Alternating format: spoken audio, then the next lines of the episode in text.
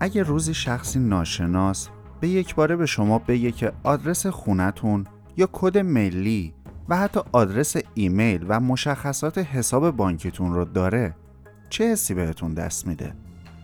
شاید اون لحظه تعجب کنید یا نگران بشید.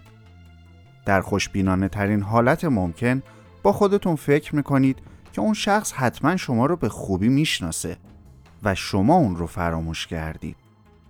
اما اگه این اتفاق در بستر اینترنت رخ بده، مثلا از شخصی ناشناس پیامی دریافت کنید و اون شخص با در دست داشتن اطلاعات هویتیتون شما رو به نحوی تحت فشار بذاره و بخواد ازتون اخاذی کنه، اون موقع چی؟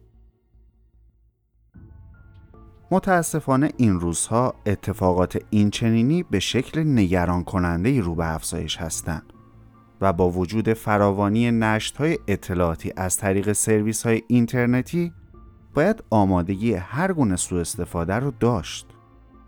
حال اینکه اگه برای شما هم سواله که در مواجهه با چنین مواردی چه رویکردی باید داشت یا برای پیشگیری چه اقداماتی باید انجام داد، با ما همراه باشید تا در ادامه کمی بیشتر در مورد این مسائل صحبت کنیم.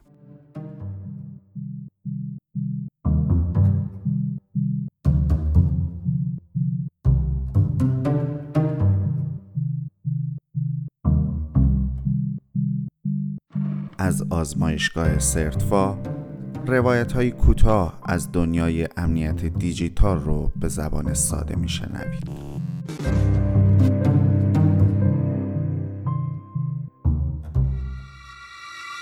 در چند قسمت قبل به طور خلاصه در مورد مفهوم نشت اطلاعات، چرایی وقوع نشت اطلاعات از طریق سرویس‌های آنلاین و اثرات جبران ناپذیر اون روی حریم خصوصی و امنیت شهروندان صحبت کردیم و گفتیم که این روزها تعدد نشت اطلاعات کاربران در اینترنت به یک بحران جدی بدل شده و متاسفانه اونقدر که در خبرها در مورد شنیدیم تقریبا گوشهامون به تکرارش عادت کرده.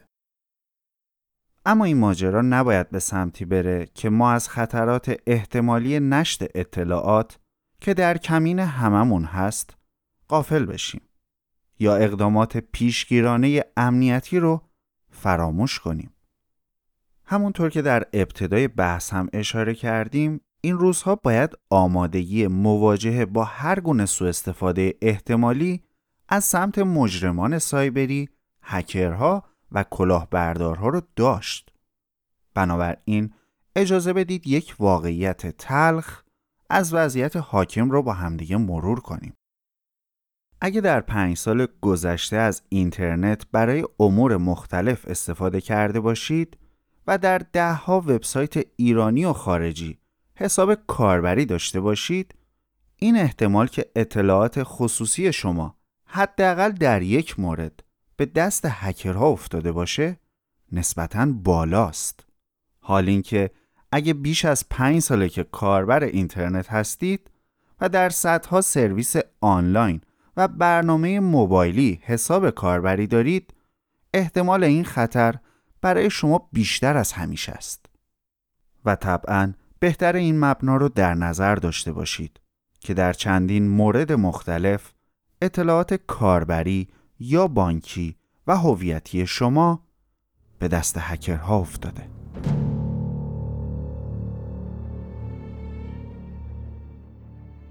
مثلا اگه در گذشته عضو وبسایت‌هایی مثل فیسبوک، لینکدین و مای اسپیس بوده باشید یا در وبسایت‌هایی مثل دراپ باکس، یاهو و امثال اونها حساب کاربری داشته باشید، باید بدونید که در چند سال اخیر حداقل یک بار اطلاعات کاربران این سرویس‌ها توسط هکرها به سرقت رفته.